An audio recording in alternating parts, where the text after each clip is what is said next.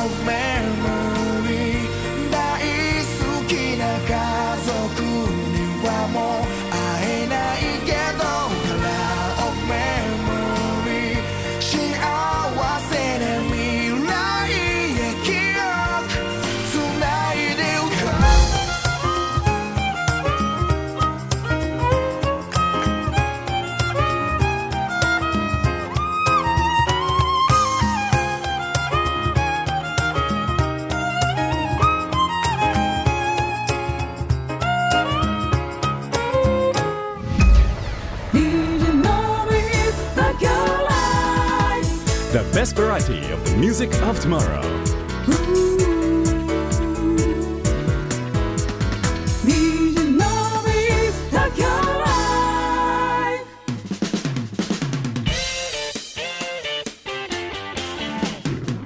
DJ のビス東京ライブへようこそ今日のゲストはアスナさんですお久しぶりでございますお久しぶりでございます。よろしくお願いいたします。お元気でいらっしゃいますか？はい、元気です。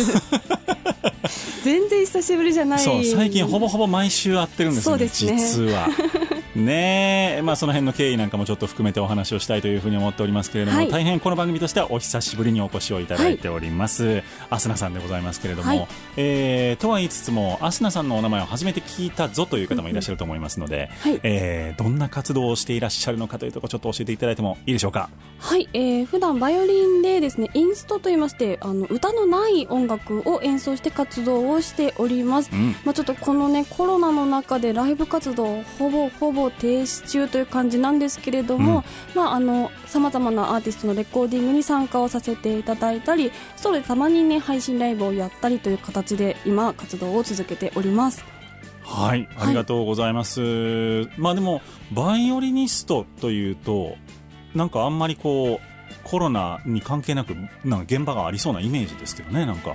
いやーうーんやっぱり人が集まるのがやっぱりちょっとなってるのが、私自身がちょっとあの警戒してしまっている部分がありましてあまりちょっと積極的には動いていないという感じですかね。なるほど、なるほど。はいなんか、どういう、ジャンル的にはどういうアーティストをサポートされることが多いんですか？あえっ、とですねシンガーソングライターの方がすごく多いんですけれども、うん。たまになんだろうちょっとうーんとジャズみたいなのがあったりとか、まあ、歌謡曲みたいな現場があったりとか歌謡曲にジャズ使う、あバイオリン使うんですね。あ。使います使います。やっぱ演歌とか歌謡曲とかって割と親和性の高い音楽だったりはするのでバイオリンは。はいなのでそういう現場に呼ばれたりする時もありますしまあでもそうですか。はい、基本的にはシンガーソングライターの方が多いですかね。結構じゃあテレビに映ってたりとかするんですかなんか？最近テレビ現場なくなったな。それは時代的なところあいやどうなんだろう。うんとちょっとご縁がなくなったって感じですかうんね一人で動いてることが多くなったのでやっぱテレビってあのグループでチームで動いてることが多いのでそうよりは一人であのあっちゃこっちゃ一人で隙間に入る感じで動いているのでレコーディングの方が多いですかね。あんまりソロのステージっていうのははい。されないんですか、頻度的には。うんとソロのステージというのは自分のライブってことですか？さんソロの。えっ、とコロナになっちゃう前は月に2回は最低っていう感じでやってはいたんですけれどもはい。ですかね。でまあコロナがだからちょうどその前回この番組に出させていただいたらへんがうん。ライブ最後であ、はい。そうですか。2有年そうで前ぐらい、すね有観客のライブはその辺が最後で、はい。配信のライブは割とやってはいたんですけれども、うん。やっぱちょっとうんとね、自分が一回濃厚接触者になっちゃったりとかしてその配信スタッフにも迷惑をかけるとかサポートメンバーにも迷惑をかけるとかなんかそういうことがちょっと怖くなってしまいまして、なるほど、はい、そういうのもちょっと今はお休み中という形です。まあ、結構でもそのメディアとか何かを作品を作ろうと思うと結構人がどうしてもねあの集まってしまうっていうのはありますからね、はい。なかなか特に生放送とかっていうことになると、うんうん。えータイミングを測らないといけないということで人が一箇所に集まりがちというのはやっぱりあると思うのでなかなかそこは難しいところかなというふうに思うわけでございますけれども、はい。えー今日はアスナさんをお迎えをしつつお迎え、えー番組にお届けをしてまいります、はい。えー、とバイオリニスト。はい。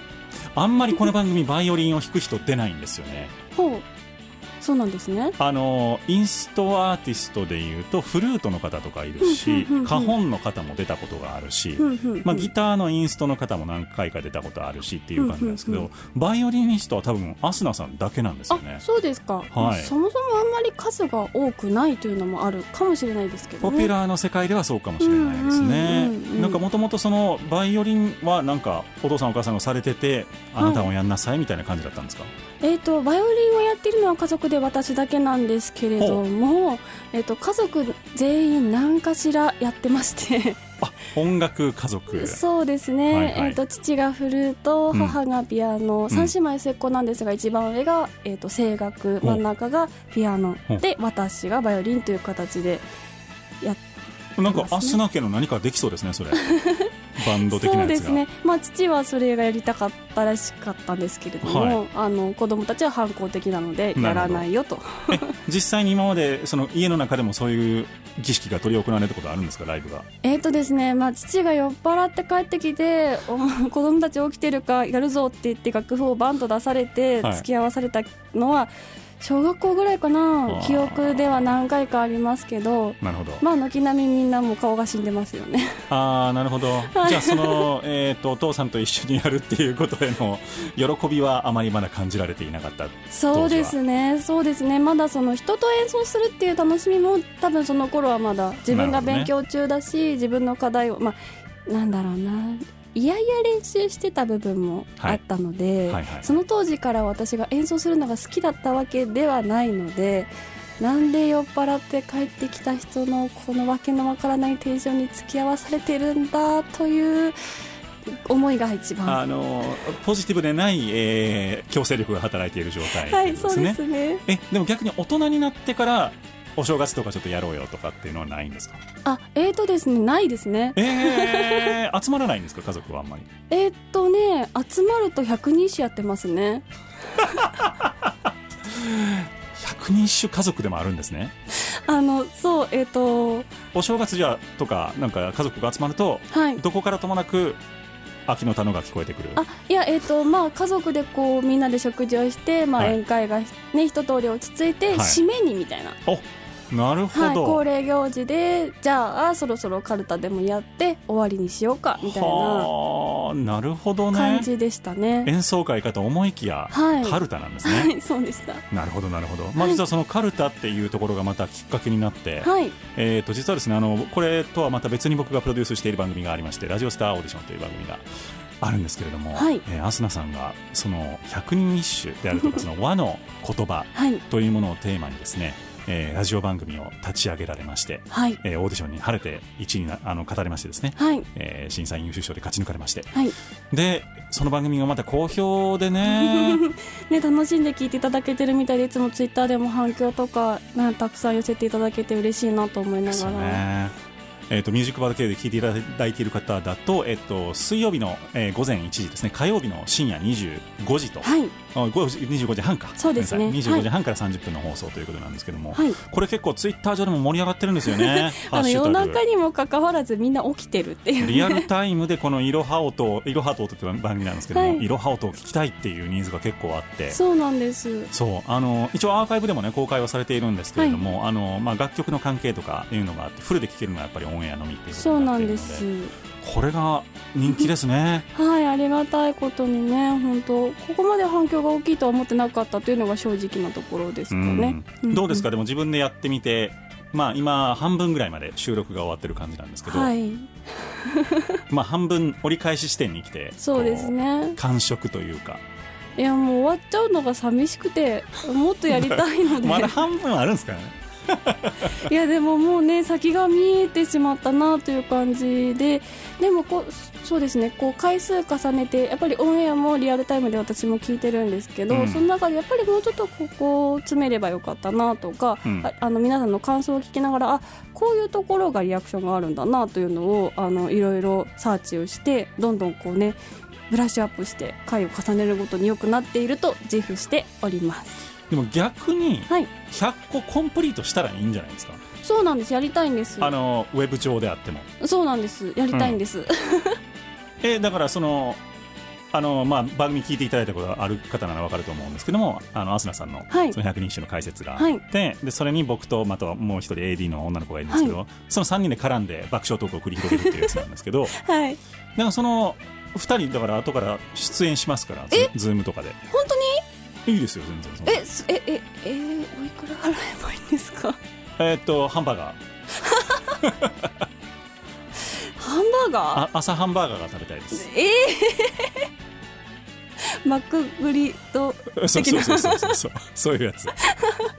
いやいやいやいや。えそれがあのできたらすごくありがたいですけど。いやだから100個コンプリートプロジェクトをやりましょうよむしろ。えー、嬉しい、はい。すごい嬉しい。そうあのそのえっとですね、恋愛にまつわる目線で、えっと、百人一首を紐解いていこうという番組になってまして、うん。百人一首って結構こう文法を解説するとかそういうのはすごく多いんですけど、うん。その歌われている歌の中身恋愛だったりその当時どういう世界だったのかみたいなのをこう紐解いていってる部分ってあんまりないんじゃないかなと思いまして、うん。それをやってるんです。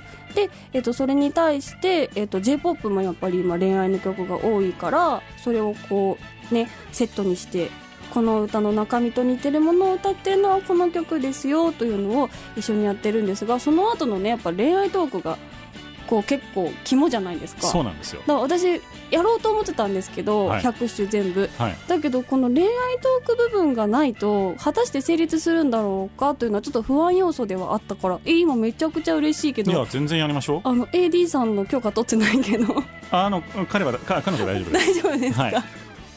はい、じゃあそれははちょっとじゃああの本当に前向きにというかあの現実的に。ほら今ポッドキャストすごく人気ですから。そうなんですよね。だからそうそう。100回完結版、うん。コンプリート目指しましょうよ。やりたい。やりましょう。やりたい。というわけで勝手に企画が決まってしまった DJ のビズ東京ライブでございますが何の話という方はですね、はい。えーいろは音で検索をしていただきますと,、はい。えー、とアーカイブを聞いていただくこともできますしミュージックワードを取っていただいているラジオ局でしたら、えー火曜の深夜25時30分に聞いていただくこともできますのでぜひともチェックをしてみていただければと思います、はい。でその25時30分の前の枠ですね、えー25時から25時30分までの枠は、えー、とこの番組の常連アーティストでもあります、えー、と木下直子さんがはい、えー、今宵音楽のなる店でという番組をあって合ってますよね。合ってますよ。えーという番組にされていましてこれはあのライブハウス今ちょっとなかなか苦境に立たされているライブハウスの方々に出演をしていただいて、えー、呪術つなぎでいろいろトークを伺っていくという番組でございますので、はい。こちらもですねぜひあの合わせて聞いていただけると嬉しいなというふうに思っております、ねでは1曲目ちょっとお届けをしていこうというふうに思っておりますけれども、はい。夏が連れてきたものという曲でございます、はい。どういうナンバーでしょうか？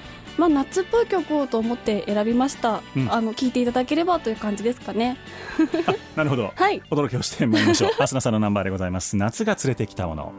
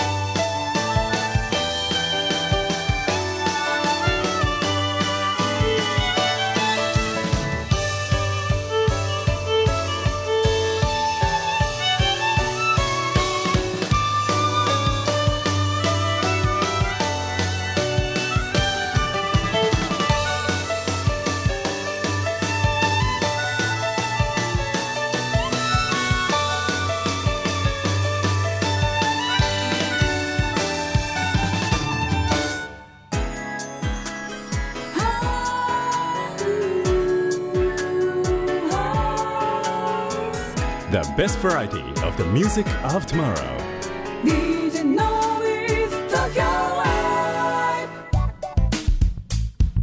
お届けをいたしましたナンバーがアスナさんのナンバーでございました夏が連れてきたものという曲でございました。はいありがとうございました。スピード感あふれる。そうなんです。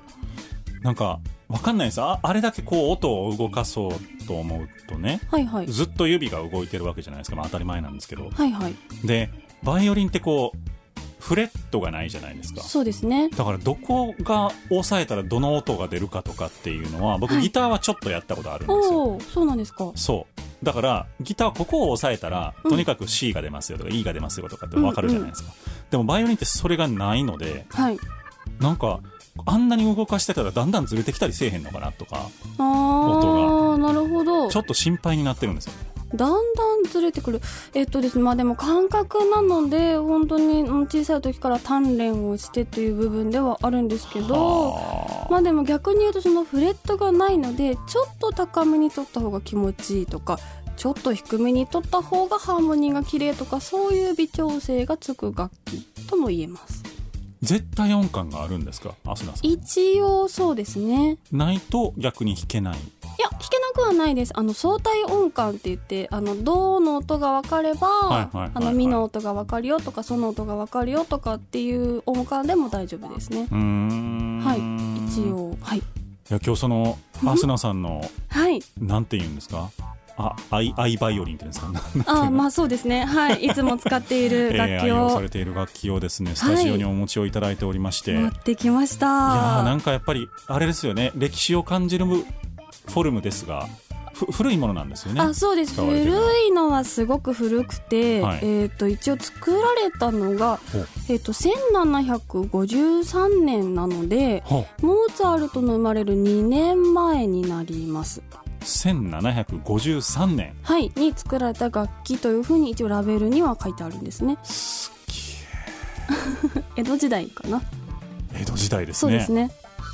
はあその時代からだからいろんな人にこそうなんうです。受け継がれ受け継がれ。そうえなんそういうのってなんか家系図みたいに分かったするんですか？ないんですよ。あはい、なので私の前どんな人が使ってたのかとかは全然わからないんですけーど、うんうんうん。あのえっと私の先生にですね楽器をそろそろ買い替えたいです予算いくらですっていう話をするとやっぱり専門のディーラーさんみたいなのがいらっしゃいましてはあ。でそれぐらいだったらじゃあこれはどう？っていくつかこう先生にね持ってきてくれて。で私はレッスンの時にいろいろ思想をしてじゃあこれにしますっていう。当たり前ですけど5000円1万円じゃないですよねそういう楽器は。そうですね。ね。はいはあそういうシステムなんですね。そうですえねでもなんかいわゆるそのし新品というか、はい。新しく作ったようなやつは別にお店に行ったらはい。誰でも買えるわけですねあその。こういう楽器もあります。あお店にも売って売ってるんです、ね、ます売ってます。はあ。古いオールドっていう枠になってくるんですけど、はい。古い楽器も楽器店によってはあのそうですね。100万200万ぐらいの楽器とかでも全然楽器店に並んでたりすることあるのでそれこそあのすぐ近く、えー、とお茶の水あそうですね。とかはそういう楽器扱ってるお店もあるのでそうですね。まあでもそのねエリック・クラプトンが聴いてるギターとかでもあれなんかはいはい。780万とか100万とかそういうやつだったりするじゃないですか。だからそれぐらいはなんとなくわかるんですけど、はいはい。でも本当にバイオリンってすごいやつは奥とかじゃないですか。そうですね。だからなんかすやばい世界やなと思っていつも見てます。値段がつかないとかありますからね。あー。なんか本当に一流奏者にしか貸さないみたいなのがあるんですよね、ありますねあの例えばサントリーが持ってる楽器とかっていうのがあってサントリーサントリー交響楽団がですかなんだあえっとサントリーあの飲料水のサントリーのサントリーが持ってるんですかサントリーがあのやっぱりサントリーホールとか、はいはいはい結構そのクラシックにも力を入れてるサントリー財団なんですけど、そこが持ってる楽器っていうのがあってストラディバリなんですけど、はいそれはあの選ばれた、えっと奏者に貸すっていう形で。はあ。何年間とか。区切りがあるのかな？私大学の時の同級生が借りてたんですけど。すげえ。でもなんか持ってんの怖くなって返しちゃったって言ってたんでへえと思いながら。いや普通に怖いですよねだって。家なんか泥棒入られたりしたらもまあまあまあそうですね。うねまあはい。売るに売れないんでしょうけどそんなもんは。まあそうですね。ねあのちゃんと血統書みたいなのがあるので絶対はい。へえ。えなんか演奏してもらったりとかできあるはいもちろんです。じゃあちょっと弾いてみますかね。すご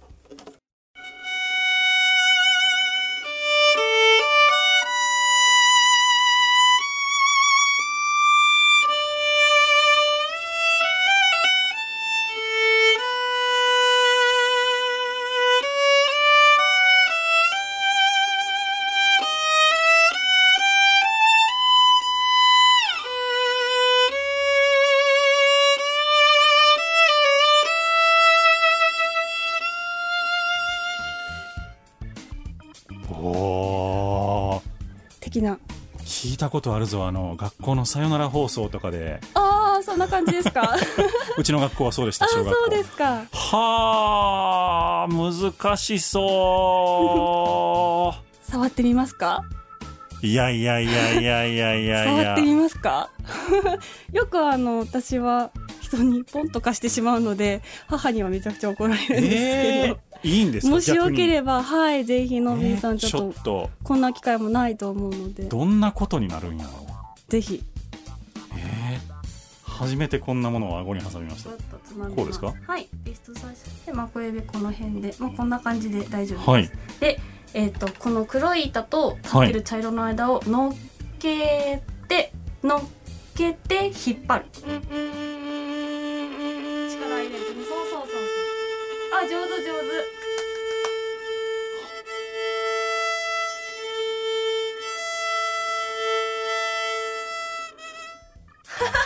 手。すげえ。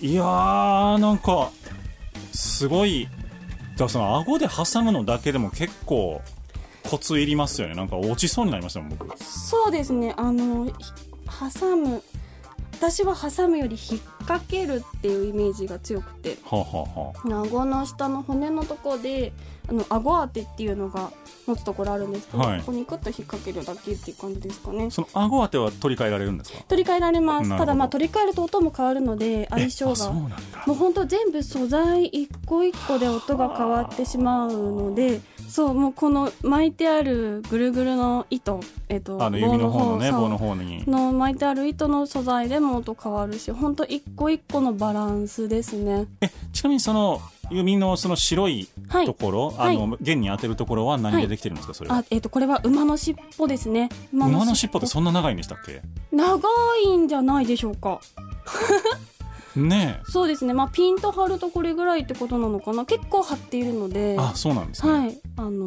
えそれも張り替えることはあるんですか？あこれは張り替えます。ここに関してはめちゃくちゃ消耗品で。あそうなんですね。えっ、と3ヶ月に1回ぐらいが理想の張り替えかな。それ自分で張り替えれるんですか？あいや楽器屋さんに持っていきます。へえ。でもその馬の毛とかた高そうですもんねえっ、とね1回6000円ぐらい。結構するんだ。いやもうちょっとすごいものを今触らせていただいたんだなと思いながら。あいえいえ全然。へえとんでもないです。あの本当にあのこれを言うとそんなことないって言われるんですけど私の楽器は本当に安物であの私の行ってた大学の同じ学年では一番安かったへえのではいまあじゃああれですね音楽大学音楽大学ですね、はい。に行こうと思うとお金がかかるっていうのは学費だけの話じゃないんですね。あそうです。楽器で落とされます。え試験で？はい。楽器の音色でやっぱり上手い下手が聞こえ方が違っちゃうのであのそうです。で私も楽器大学に入る時にこの今師匠から譲り受けたという弓の方をですね買い替えをしたんですがもともと使ってた弓だとあなた入れないからねって言われて大学受験の何ヶ月前かな3ヶ月前ぐらいにあの買い替えをしました。なんかもうそう考えると普通にあの勉強して入れる大学っていうのはフェアですね。そうですね。勉強さえできれば。そうですね。やっぱりいかに上手でもやっぱりその楽器のポテンシャルがあってあのー表現しきれない部分っていうのが出てきちゃうんですよね。なんかもう僕お話ししてていい人なのかどうか分かんなくなってきました。いえいえ全然そんなことないですはい。なるほどね、い、やーちょっと知らなかった世界を見せていただきました。というわけでございまして、はい。アスナさんをゲストにお迎えしておりますが続いてはですねアスナさんの曲ではなくて、はい。アスナさんが参加をされた、はい。えーレコーディングに参加をされた曲でございますけれども、はい。えー、と我らがアータさんのそうなんです。ナンバーでございます「はい。アイデンティティ」という曲でございます、はい。これは、えっともうアータさんからそうですあのーバイオリンもしよかったら弾いてもらえませんかというふうに、ん。あのお話をいただきまして、はい。あのお家でレコーディングをしました自分で。おなるほど。はいそれであのこちらアレンジは関わらずに演奏のみにはなってるんですけれども、うん。弾かせてもらいましてめちゃくちゃかっこいい曲なのであのぜひ楽しみに聴いてください。お届けをしてまいりましょう。アータさんのナンバーです「アイデンティティ」Sparkling eyes into your golden これが愛自体を着手 But my mind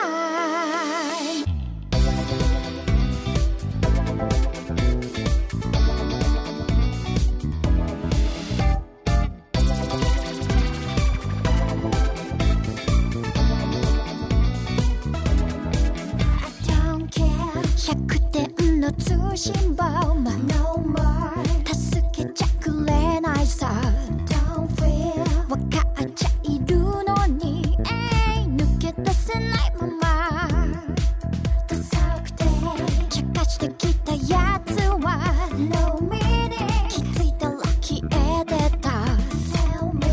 僕の夢はそうさ。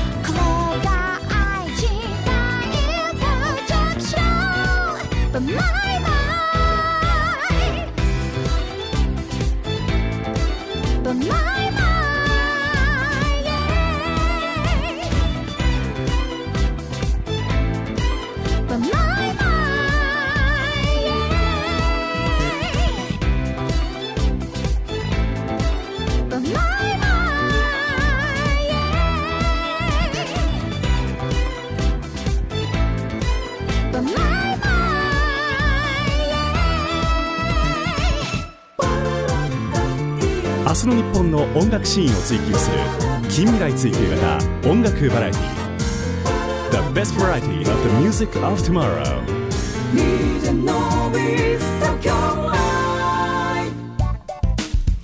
お届けをいたしましたナンバーがアータさんのナンバーでした「アイデンティティ」という曲でございました。はいありがとうございました。え今なんで笑ったんですか？いやなんか なんかちょっと笑ってしまいました。え僕の顔見て笑ったんですか？そうです。ありがとうございますいやーちょっと今曲の間にもいろいろお聞きしてたんですけれども、はいはい。まあ大変なそうですね。うんうん。金額が飛び交っておりまして。いやだから僕の中でそのピアノとかはねはい。例えばあのーヤマハホールにあるはい。あのあの子とか2500万するとかって、ね、知ってるんですけど、はいはい。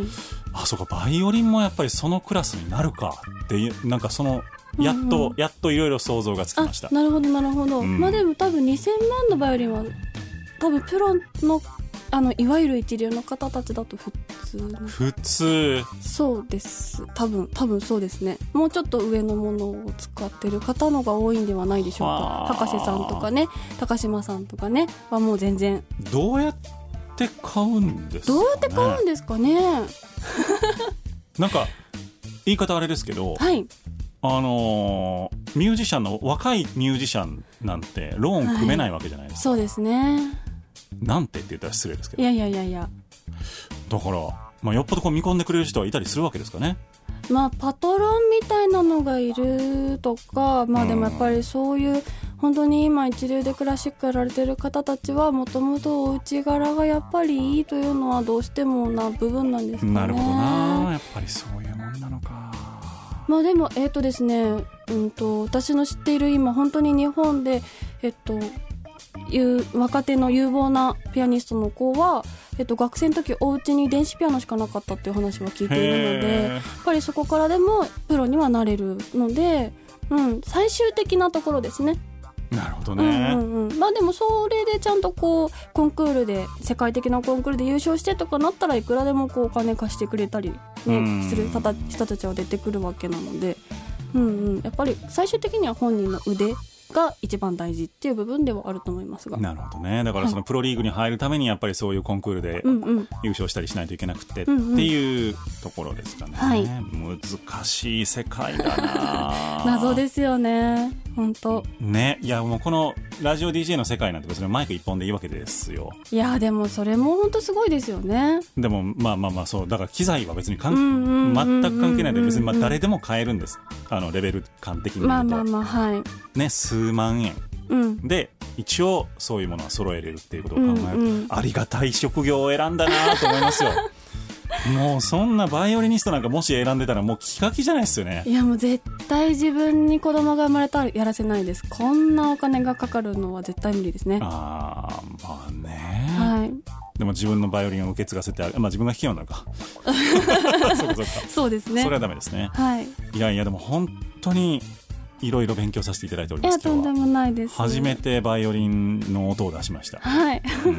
でもあの全然綺麗な音最初から出てらっしゃったので。いやいやいやだからあれがだからそのコントラバスとかチェロとかっていうはいはい。感じで、仕組みは一緒なんですね。そうですね。あの縦か上かによりますけどね。あれ大きくなればなるほど高いんですか、またお金の話ばっかりなんですけどあいや逆そんなバイオリンがやっぱり一番高いかなへえチェロは多分チェロの一番高いのとバイオリンの一番高いのを比べてみましょうだと多分バイオリンだと思います。へえ、なんかやっぱちょっとブランドなのかな？何なんですかね。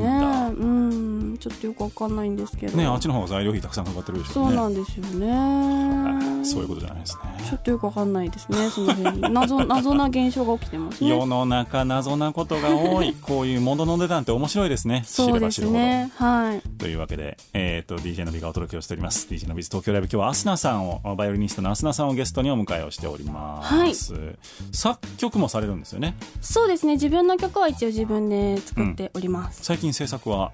制作はねやってるんです。なのであの曲はいっぱいできてるんですけど、うん。レコーディングをしていないという 早くしろって話なんですけど。それはなんか時間がとかっていう感じですか？なんかえっ、とねどこで撮ろうかなとか、うん。あの誰にお願いしようかなとかなんかそういうことをごちゃごちゃずっと考えてるとあのあとは私今今何が本業だか分かんない感じぐらいラジオに来てるので。そうなんですよね。そうなんですよ。毎週このビルにいますよね。そうなんですよ、はい。なのであの自分の今音楽よりラジオにちょっと主軸が傾き始めてます。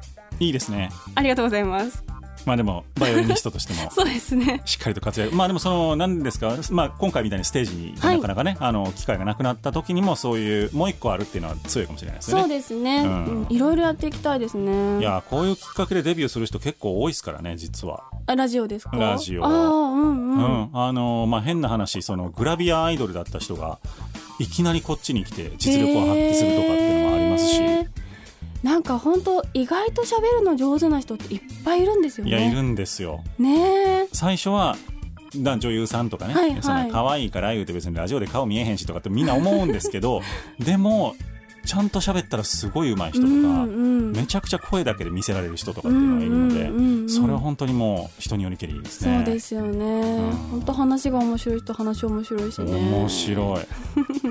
頑張ります。頑張りましょう というわけで、まあ、アスナさんのプライベートにも迫っていく番組なわけなんですけれども、は元気ですか最近？あはいおかげさまで元気にしております。なんかだいぶ用心してるんですかコロナに関しては？あいやそんなことはないんですけれども人に迷惑をかけないようにしようというのだけははい。誰自分のせいで誰かを巻き込んでしまってあのお仕事飛ばさせてしまうようなことはちょっとないようにしたいなまあねというところだけですかね。分かんないですからね自分が持っそうてるかどうかなんですよ。そう。ねうん。あれワクチンは打ちます、ままでも多分この放送が流れている頃には1回目が終わっている。おなるほどなんかね1回目でも大丈夫なのか2回目がね大体どうなんでしょうね。ちょっと本当怖いなと思ってるんですけれども。まあでもその実際かかってしまうリスクを考えるとそうなんですよ。うん、僕だから34週間前のはいこの収録の直前にはいはい2はい、はい。回目を打ったんですよ、はい。であ大丈夫と思って、うん。その日は普通に収録を終えたんですけど次の日がもうしんどくてしんどくて、ああそうなんですね。2回目は辛かった1回目なんともなかったんですよ腕痛くなりませんまあまあそれぐらいで別にその生活に支障があるような感じではなかったんですけど。なるほど。そうそうそうそう。なんかねバイオリンの人ね腕上がらないとダメじゃないですああそかっか。でね面白い話がお尻に打った人いるんですよ。えありなんですかそれ？筋肉注射だから筋肉だったらいいっていう話でお尻に打ったっていう話を聞いててなるほど。お尻に打つのその某美術館なんて。いやちょっと集団接種会場では無理でしょうね。あのお医者さんとか病院とかでね個別にやるんだあれですよけど。そうなんですよ、うん。ちょっと危険だなと思って次に考えたのが 太ももなんですけど太ももの筋肉だからあありなのか？でも歩けなくなるぐらい痛くなってしまうんだと逆に日常生活に支障が出るのか？というのを今非常に悩んでいるところでちょっとツイッターで誰かやった人いませんかっていうのを募集してみようかなと思ってるんですけど。えその直後お仕事ありそうなんですか？あるんですよ。おおなるほど。そうなんですよね。だからちょっと悩んでるんですけど左だったらいいとかっていう問題じゃないですね。そうですね。どっちも上がってるので。なるほど。なるほど。あのこのラジオをお聞きの方であの自分どこどこに打ちましたよっていうちょっと変わった場所に打った経験がある方はぜひあのアスナにツイッターでリプ等を送っていただけるとすっごくあのアスナ喜びますんで。まあでもそうですね。お尻太ももふくらはぎ、あふくらはぎね。まあでもふくらはぎの方が痛そうですけどね。確かに。痛くなったらね。そうですね。うん。なんかでも打つ側としては的が広くなるからお尻が一番打ちやすいんですって。なんかお尻に注射っていうのは昔からありますよね、うんうんうんん。そうそうそう。ねえできればお尻に打ちたいわ。こんなにお尻を連発する枠ではないんですけども。すいませんはい、あの失礼いたしました。あの医療情報として、はい失礼いたしました。そういうこともあるよということをお伝えしているだけでございますので、なるほどね、はい。じゃあちょっとあの本当にグッドラックな感じで、はい頑張ります。はい、体調崩されませんように、はい。続いてのナンバーをお届けをしてまいりましょう「カラー・オブ・メモリー」これ、はいヒッピーさんという方のそうですね。あの、えー広島で中心に活動されているシンガーソングライターの方なんですが、うん。実はあの今回初めてレコーディング参加させていただいたんですけど、はい。あの作曲がすごく仲良くしている原かな子さんというピアニストの方がされているんです、はいでそのご縁で参加をさせてもらいましたでこのヒッピーさんがですね原爆の語り部というのをされていらっしゃる方で、うん。今回あの戦前戦後のモノクロ写真を AI の力を使ってカラー化させる記憶の回答っていう活動をされてる、えっと、庭田杏樹さんっていう方がいらっしゃるんですけど、はい。その方とコラボして MV を作られたんです。で、えっと、それがですね8月の15日に公開されたばっかりということなので終戦記念日にね。そうなんです、はい。なのでこの曲ちょっとお届けしたいなと思って選びました。お届けをしてまいりましょう。ヒッピーさんのナンバーです。カラーオブメモリー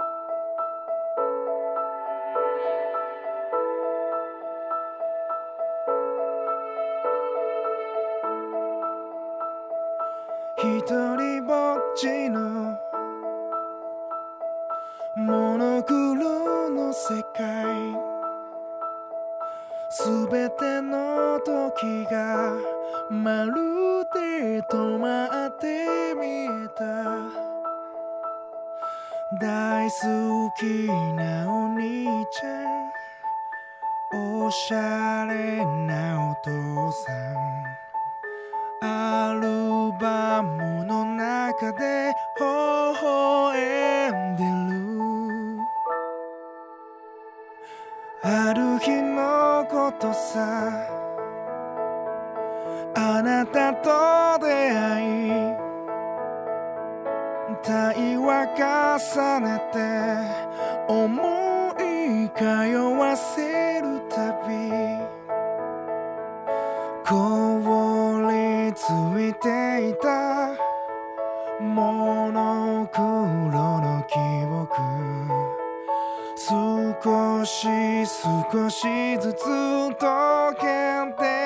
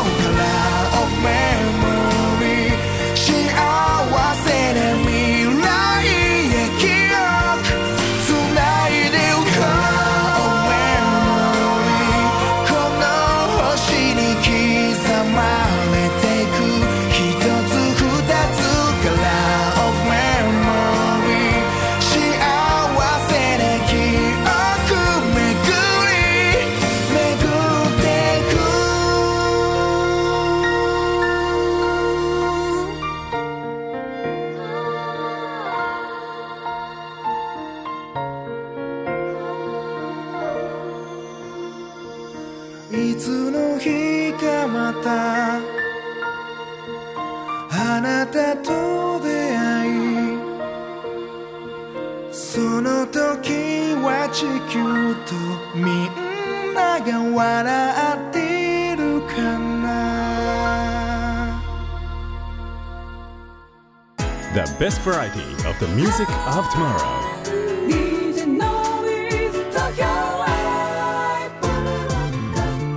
明日の日本の音楽シーンを追求する近未来追求型音楽バラエティお届けをいたしましたナンバーがヒッピーさんのナンバーでございました。カラーオブメモリーというナンバーでございました。はいありがとうございました。今日のゲストはアスナさんをお迎えしております、い。アータさんと、えーこの、えーとヒッピーさんの、えーアスナさんがレコーディングに参加されたはい。タイトルをお届けをしてまいりました、はい。もう本当にでもたくさんいろんなところでねサポートもそうなんです。ありがたいことにはい呼んでいただいております。ね。えーっとこの番組だから次が11年目に入るんですけども、はい。まあ、そうなったらちょっとジングルとかもね。ああぜひぜひ。ねえ、うん。誰かに歌っていただいてジそングルをってうですねいうのを考えてもいいかなと思うんですけど、はいはい。僕の今のこのジングルの感じは好きなんで、うん。これメロディーはこのままでっていうあなるほどね。感じでね。生楽器に差し替えとかしてみます？フルオケいきますいかきますか。金 止めます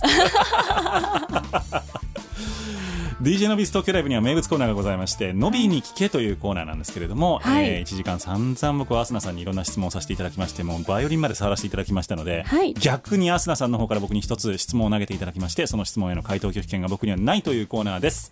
何でもどうぞ。好きな色は何色ですか？オレンジですね。あやっぱり。え？8月生まれですよね。あはいはい。なんか8月生まれの人ってオレンジ好きなイメージがあって。えなんかその月の生まれ月と色って結構関係があるんじゃないかと思っているんですけど。なんか8月ってオレンジっぽくないですか？いやまあ夏のイメージですよねそれでも、うんうんうんうん。何月生まれですかちなみに？私5月なんです。5月か。何色だと思い,、ま、思いますか？緑。あそう当たり。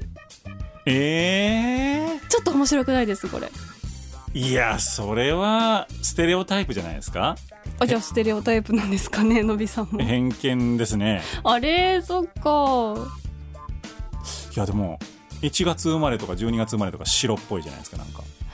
そうまあだって12月ってどっちかっていうとエンジとかあっちかなと思ってました。はあ。3月がなんか薄いブルーとかっていうのがこれ誕生石の色に割と絡んでるんじゃないかなと思っていてでも8月ってペリドットってあの薄い黄緑色のはいだったと思うんです。あとねあの誕生日色っていうのもあっては私好きな色がほんとそこどんどんはまりしてるんですよ。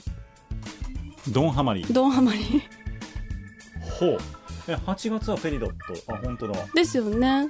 なんかでもえっとちょっとそう黄色っぽいオレンジみたいなイメージがやっぱり8月はあってなるほど。なんで8月の方ってそういう色が好きな方が多いんじゃないかと思いちょっと今日聞いてみました。なるほど。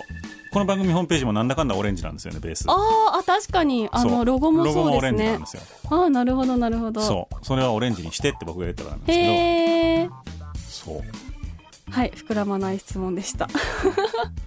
まあ膨らまない質問の後に膨らむリリースの話題をあはい。いきたいと思いますけれども、はいありがとうございます。またなんかあのアータさんとねやあのレコーディングされたんですね。そうなんです、うん。あの先ほど聞いていただきましたアイデンティティはですねあのちょっとちらっと言ったんですが家でレコーディングをして、うん。あの納品させていただいたもんなんですが今度9月にリリースされるアルバムがありましてその中で2曲また弾かせていただきました。でそれがねちゃんと今度スタジオで撮ってかつえっとねバイオリンとビオラを撮ったんです。一人で何回弾いたのかなみたいな感じなんですけど。バイオリンビオラも弾けるんですか？あビオラも弾けます。はい。へえすご。あんまり変わんないですからねバイオリンとビオラは。あれ？大きさがビ違うだけ。ああそういうことですか、うんうんですです。大きさ一緒ぐらいだと思いましたですよね。はい。なので、それがですねすごく素敵な曲2曲になっているのでぜひそちらチェックしていただきたいなと思ってます。そちらが9月1日配信リリース、えー3日に版の方が確かワンマンライブで発売というふうにア田さん告知されていたと思いますので、はい。ぜひ AATA アータで調べてフォローしていただいたりえーリリース情報チェックしていただいたりしていただけたら嬉しいなと思います。最近もう飛ぶ鳥を落としてますからね。あーたさんの勢い。そうなんです。大好きで私昔から。いやー路線を途中でちょっと変えたじゃないですか。上手に変えまあしたれがねバシッとはまりましたよね。そうなんですよ。今まさにメディアが求めてる音でしたね。そうそうそう。本当にあのたくさんの人に届いてほしいなと思っております。本当に。なんか最初はね可愛い系でそうそ売っててまああれはあれでよかったんですけうど、うん可愛かった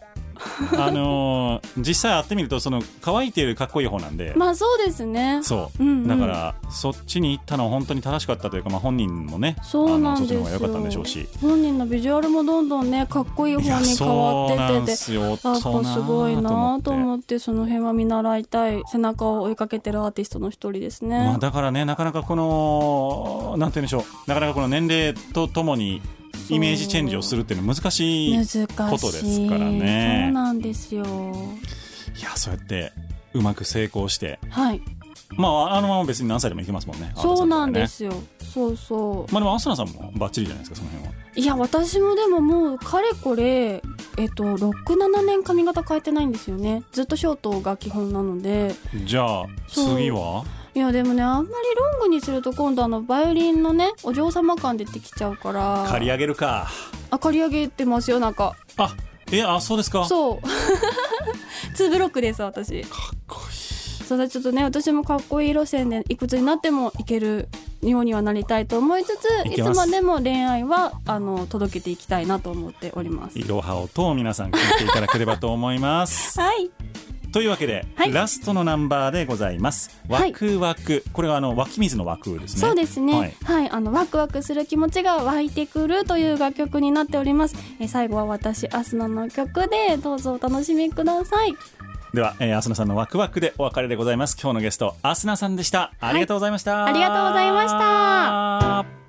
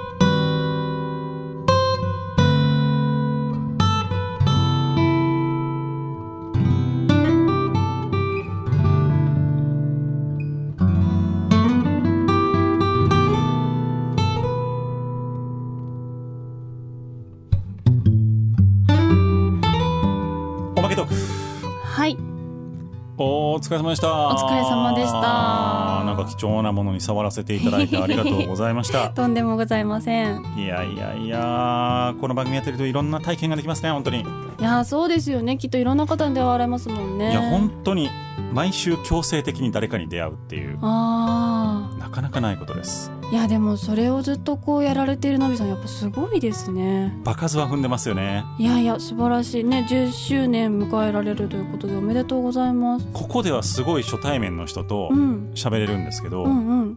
普通に「初めまして」って僕は喋れないんですよ、え？そうなんですか、うん。ここは僕が主導権を握っているのでああなるほど。みんなついてきてくれるはいからはいはいはい。なんですけど、1対1だとはいそうとも限らないじゃないですか。まあそうですねていうかまあ腹の探り合いじゃないですか。確かにそうそれがね僕あんまりこう主導権を取れないんですようまく。うんかぐいぐいそういう場で主導権取られると引いちゃうかもねっていう人もいるし、うんうん取ってなんぼやっていう人もいるし、あなるほどなかなかその辺難しいところなんですようんね。で仕事上で言うとやっぱり取った方がやりやすい時もあったりとか。お仕事はそうですねそうだから僕営業はあんまり向いてないっちゃ向いてないんですよ。本当うん。あのどっちかというともう寝技に持ち込む方ですね。あのうんご飯行ったりとかして。あなるほどなるほそどじゃあ今ちょっとやりにくいですね超やりにくいっすよ本 ノミニケーションっていうのがあった頃です当。ね無理。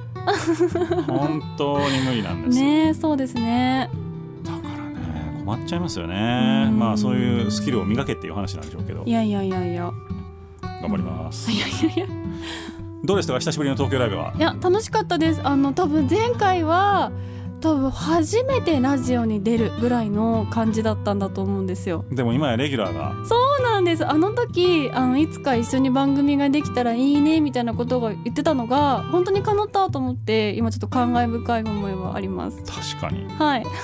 2年経てば変わるんですいね。やね本当に。でそのうちだからアスナさんがメインでされてるところに僕がアシスタントで入らせていただいいやいやたりとかして。いやいや何をおっしゃってるんですか。はい、アシスタントのみですとかいやいやいやいやのみちゃん元気?」っつってなんかそれ古い古いタイプですね。いやもう実力だけの世界ですからここは。いやー頑張っていきたいですね。本当あのもっと声の仕事たくさんやっていきたいな。で本当だからあの番組中にもお話ししたんだけど主軸がちょっとラジオに移りつつあるの自分の気持ちがなのでね、本当声の仕事たくさんしていきたいなと思ってますしうんもっといろんな場で喋っていきたいなと思ってます。なるほどね。よろしくお願いします。お仕事募集来た。いやまあでもあのー本当に面白い世界ではありますけどね、うんうん。あのーいかようにもできる、うん、うん、いろんなタイプがいるしね。ある意味では結構な頭脳労働でもあるし。そうですようね、んなんかあえてバカをやってみるとかそうですね。すっごい頭よく喋ってみるとか、ね、お笑いの方たちもたくさんいるしほぼほぼ誰でもできる、そうなんですよね。うん。だからこそすごいねってなるぐらいのうんうん。そうそうそう言葉を失うぐらいの力がないとなかなかこの業界では本当に生きてういけないっていうのん。はありましてうね。ん本当私多分音楽聴いてるラジオ聴いてる時間の方が長いのでうん、いろんな人のしゃべりを研究している毎日ですだからそんなに上手くなるんですね。ありがとうございますどうでしたか？DJ のびのしゃべりは。またそうやっていやいや本当あの本当にあのノビーさんと喋るのが一番喋りやすいっていうのも本当このね失礼なねあれだと思うんですけれども本当にあの楽しくあっという間に時間が過ぎましたほぼほぼ今目を合わさずに言いましたね。照れるからだよあそういうことですか。いやいやでも本当にそうやって言っていただけるのはすごくありがたくて。うんううんん、だからこの番組やっぱりその話しやすくてなんぼじゃないですか。そうですねなんかあの番組行ったら責め立てられるような感じがするんだよねって言われるのが一番辛いわけで。うんうんそう。そういう意味ではありがたいコメントをいただきました。あとんでもないですはい。はいなんか今日言い残したことないですか？言い残したこと、うんあ多分私前回言い残したことラジオやりたいですだったんですけど、うん相変わらずラジオもっとやりたいですということではい。はいじゃあもう週7レギュラーで。やりたい帯絶対嫌です僕。本当ですか？休みないもん。あまあそうね週5レギュラーでもいただけるならいただきたいですけど、まあそれが限度かな。あーまあそううんかもうサラリーマンと変わんないですよ、週5レギュラーとかって。うーん。いやでもなんか帯は憧れですね。かつこうなんか自分でこう考えて喋るのももちろん好きなんですけど、うん。ナレーター的なあの原稿いただいて読んでっていういわゆる情報番組的な、うん。ああいうものもすごい興味ありますしいろいろやっていきたいですねさあまあどうなることやら、はい。えー、DJ の B のお東京ライブ来年も続くんでしょうか？いや続くでしょう。わかんないですよ。続きますよ。続け,、ま、続けたいです。皆様リスナーの皆様一人一人のね、はい、えー、のびいいねっていうのがすごく重要でございますのでのびいいね。お近くのラジオ局ですとか SNS ですとか、はい。ミュージックバードですとか、うん。そういうところにねのびいいねって言い続けていただくことがすごくわ私どもの糧になりますので。アーティストの支持率は多分やばいと思いますけどね。どうでしょう？そうですか、うん。と思います。だから繰り返し出る人がいるわけで。確かに。そうですよ。まあまあ楽っちゃ楽ですよねこの番組はね。なんで？あのーこう喋ってくださいって絶対言わないからです。ああ、いやでもだからあ長くなりますけど。あのやっぱりこうこう喋ってあのちゃんと欲しいとこに答えが返ってくるからですよ。あなのそういう打ち合わせない番組もやっぱりいくつもありますけど、うん。なんか思ったとこと違う方向に話がどんどん行く時もやっぱりあるので、やうん。っぱそうするとちょっと違ったなみたいななんかめっちゃ話しに話しづらかったなみたいな経験もやっぱりありますので、うん。やっぱり繰り返し出てるアーティストがいるってことはそれだけ愛されている番組ということではないでしょうか。まあ DJ のびーはすごいと いうことで40歳になりましたのでねおめでとうございます。はい、8月のバースデーボーイでございますのでこっからまた10年ね。そう30歳で立ち上げてるんですよこの番組だから。あそうなんだ。そうですそうです。へえ。ね50歳までいけるのか DJ のびー。いけます。でも10年振り返ると本当に長かった。大丈夫。目指せ伊集院さんで。